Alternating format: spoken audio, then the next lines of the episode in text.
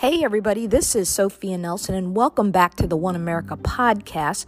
It's Independence Day, July 4th, 2022. America turns 246 years old today, and I want to talk a little bit about how America was formed and how does a nation that was founded by 55 white guys, most of whom owned slaves, and who did not include women in the Constitution, who did not include people of color in the Constitution. How does a nation formed like that turn into a nation where now we have a black female vice president, a new black female Supreme Court justice, we've had a black president? And how do we go from our beginnings to where we find ourselves now and protect our liberties, be guardians of the rights of one another, and respect that the beauty of our Constitution is not a document that looks backward, but one that lives forward? Join me.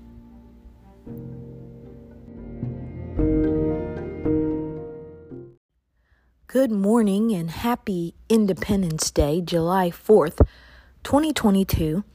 America turns 246 years old today, if you can believe it. My message today will be short. First and foremost, I hope this is a day where you get some time with your family, where you take in some of the sights if you live near Washington, D.C., really explore and understand the founding of America and what makes us a beacon of light to the world for these last, if you're a Virginian, over 400 years, if you're in any other of our beautiful sister states or territories, 246 years. So here's what's on my mind today. Thomas Jefferson's words, they will ring eternal, long, long, long after we're gone and as generations perish from this earth. Jefferson wrote on this day, 246 years ago, this in part: we hold these truths to be self-evident, that all men are created equal and endowed by their Creator with certain unalienable rights, that among these are life, liberty, and the pursuit of happiness. Now hold those amazing, uplifting, powerful prophetic words and put them into context, that America was formed by 55 men who signed a document, 55 men that signed a document liberating them from the tyranny of an oppressive king who had to have everything his way, who wanted you to worship his way, live his way, follow his rules. These men were all white. Most of these men, the majority of them, were slaveholders. Some were merchants. Some owned saloons. Some were planters in New England, like John Adams, who was also an attorney. But these men decided on that day to affirm the words that said all, and really make it just about a few. Because the truth is, they did not include women. Although Abigail Adams implored her husband before he left, remember the ladies. He didn't. So white women had no rights but those that came through their husbands. And then there was the issue of slaves, who in the southern territories were more than half the population. In Virginia and the other colony, South Carolina, slaves in many cases outnumbered the people who owned them. Think about that. We're talking about in the aggregate now. Excuse me. And when you put that into context and fast forward to where we find ourselves 246 years later, I have to say this honestly. Is anybody really surprised that we see a tyrannical minority? And they are tyrannical. What the Supreme Court did this past month to the notion of precedent, the notion of stare decisis, meaning let the decision stand, or we affirm the precedents of the court matter, they obliterated it. 5 judges, 6 judges, depending on which opinion, all appointed by Republican presidents who had not won the popular vote. Yes, we have an electoral college, but stick with me now. I'm using Mr. Jefferson's words to prove a point. All really doesn't mean all, because this group of judges, justices, believes that they need to be originalists, textualists. They don't believe the word abortion was in the Constitution. Well, it wasn't. Neither was women. But black people, slaves, counted as 3/5 of people. That word was in the Constitution. And we can go back and forth about what words were or were not written into a document that was written in the 1700s, the late 1700s, and more the 18th century, and we're in the 21st century. Why in God's name would anybody want to go back to a document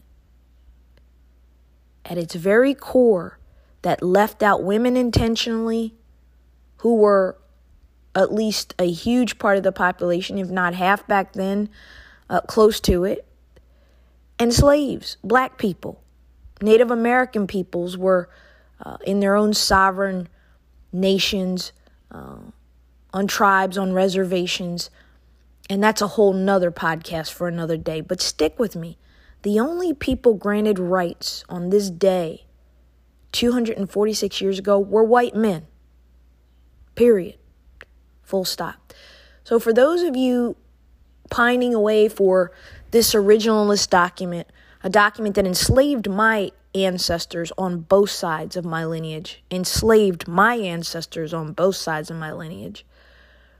that forgot about women entirely, is not one to whom I look for my rights as a black woman. You hear me? Are you tracking? My rights as an American, as a citizen, as a human being come exactly from what Jefferson said and penned and so eloquently captured. They come from a creator, not from men, not from slaveholders, not from rich businessmen, not from scientists, not from a bunch of pencil-pushing government bureaucrats, and certainly not a bunch of justices sitting on a court who clearly have forgotten what it means to be a justice on that hallowed high court and the importance of respecting decisions gone by and only overturning them when, as the court has done itself throughout the last several hundred years, only overturned them usually in the civil rights cases or the liberty interest cases, or meaning the cases where Plessy versus Ferguson, which enshrined separate but equal, was overturned by Brown versus the Board of Education, because we knew that separate was never equal, and we're never going to be equal as long as we conduct ourselves in this manner. So let me wrap it with this. I'm pro-life. As a Christian, as a human being, I believe that life is precious, whether it's in the womb, in the cradle, all the way up to the time where we meet our maker and go to our graves. But I am a libertarian. I am a believer in Jefferson's words that rights come from God and that they cannot be obliterated by any person, that the individual has freedom to make his or her own choices over her property, over her body, over who he or she marries, over what he or she does in the bed. The Bible says the marriage bed is undefiled. So anybody talking about not allowing couples to have contraception or getting in their bedroom is just out of order. And so as a libertarian, as a Republican with the small r, a republic is really what a Republican is, someone who believes in the republic for which it stands, and someone who does not believe in big government and an intrusion of the government. That's me. I believe that these justices intruded on our lives in a way we have not seen in the last 100 150 plus years. It's insane. We've gone off the rails, folks.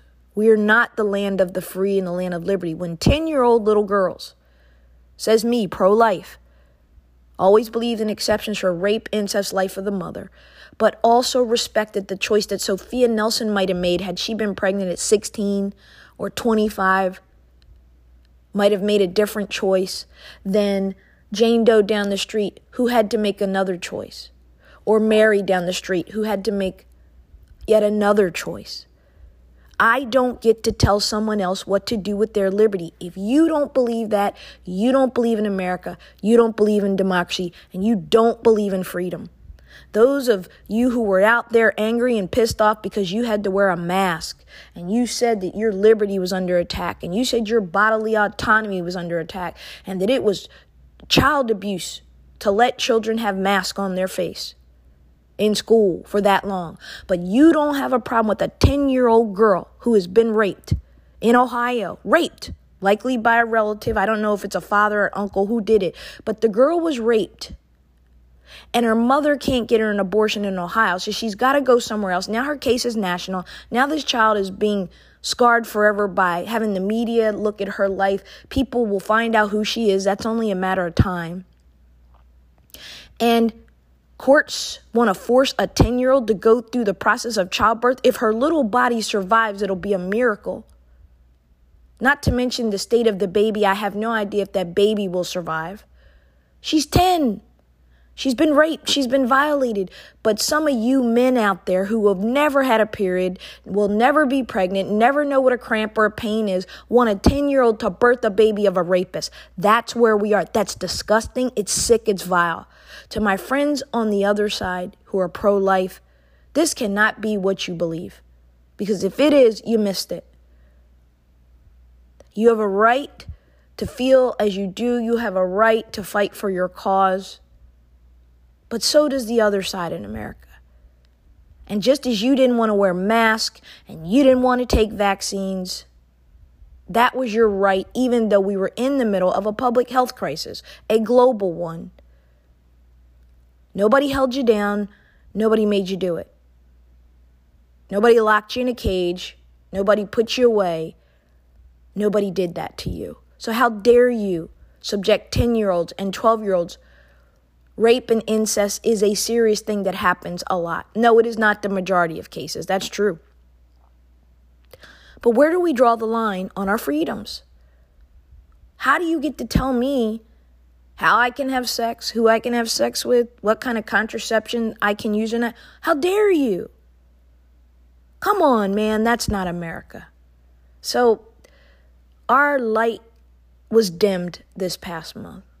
The rest of the world is laughing at us because this isn't America. We are a nation of religious freedom, which means that coach can kneel, as the Supreme Court said, and he can say prayers, but he can't compel someone else to do that with him. If students want to join in, great. Prayer's a good thing. But what if a Muslim decides that he wants to pray in the middle of the football field? Are we going to be okay with that, folks? I know some of you who absolutely will not be. You will go crazy. You won't like it at all. You'll say it's different. You see, this is what I'm talking about. Either we believe in liberty and justice for all. Either we believe that all men, and all women are endowed by their Creator with rights, or we do not. I want you to think about that on this July 4th. I think I'm going to drive up to Gettysburg today. It's not too far from where I live. And I think I just want to go stand on that hallowed ground where the great battle of Gettysburg was fought in the Civil War. It was the turning point. It's where Lincoln finally got the breakthrough that he needed in order to save the Union. I love America. I love my fellow Americans. I love Virginia. I love being a Virginian for the last 30 years. But we are losing our way. And this country was never built on the foundation that the radical minority could have its way. Through manipulations, through gerrymandering, through courts, and by using devices and tools to to change literally the rights that we're all given. That's not what America is. America is the country that had Sophia Nelson's great-great-great-great-grandparents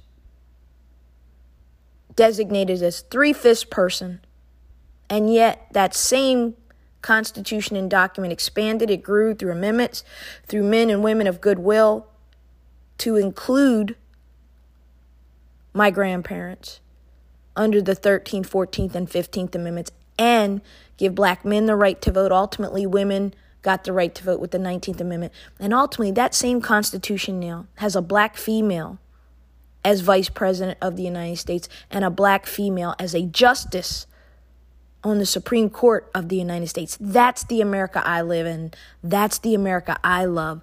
That's the America I want to pass on to my nieces and their kids and their kids and their kids and your kids and their kids and on and on and on. That's the America we should celebrate today. That's the America that makes us the envy of the world.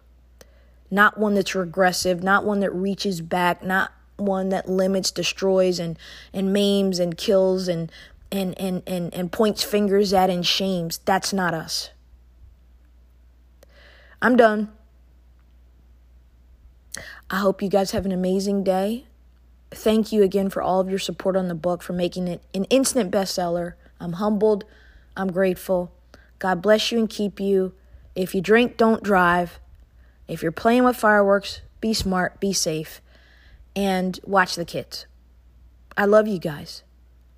We're going to have to fight hard to keep this country because it's changing, and there's some around us. There are some around us who are, they don't know what liberty means. They don't know what America means. They're wearing masks, they're protesting, they're white nationalists, they're white supremacists. They're angry. They got their guns. They got their hats. And they're coming for the rest of us. So we better figure it out because the world is watching. The world is watching. And a divided America is a weak America. It's not a strong America. We better remember that. Lest the heavens fall. Lest America fall. God bless you guys. Bye-bye now.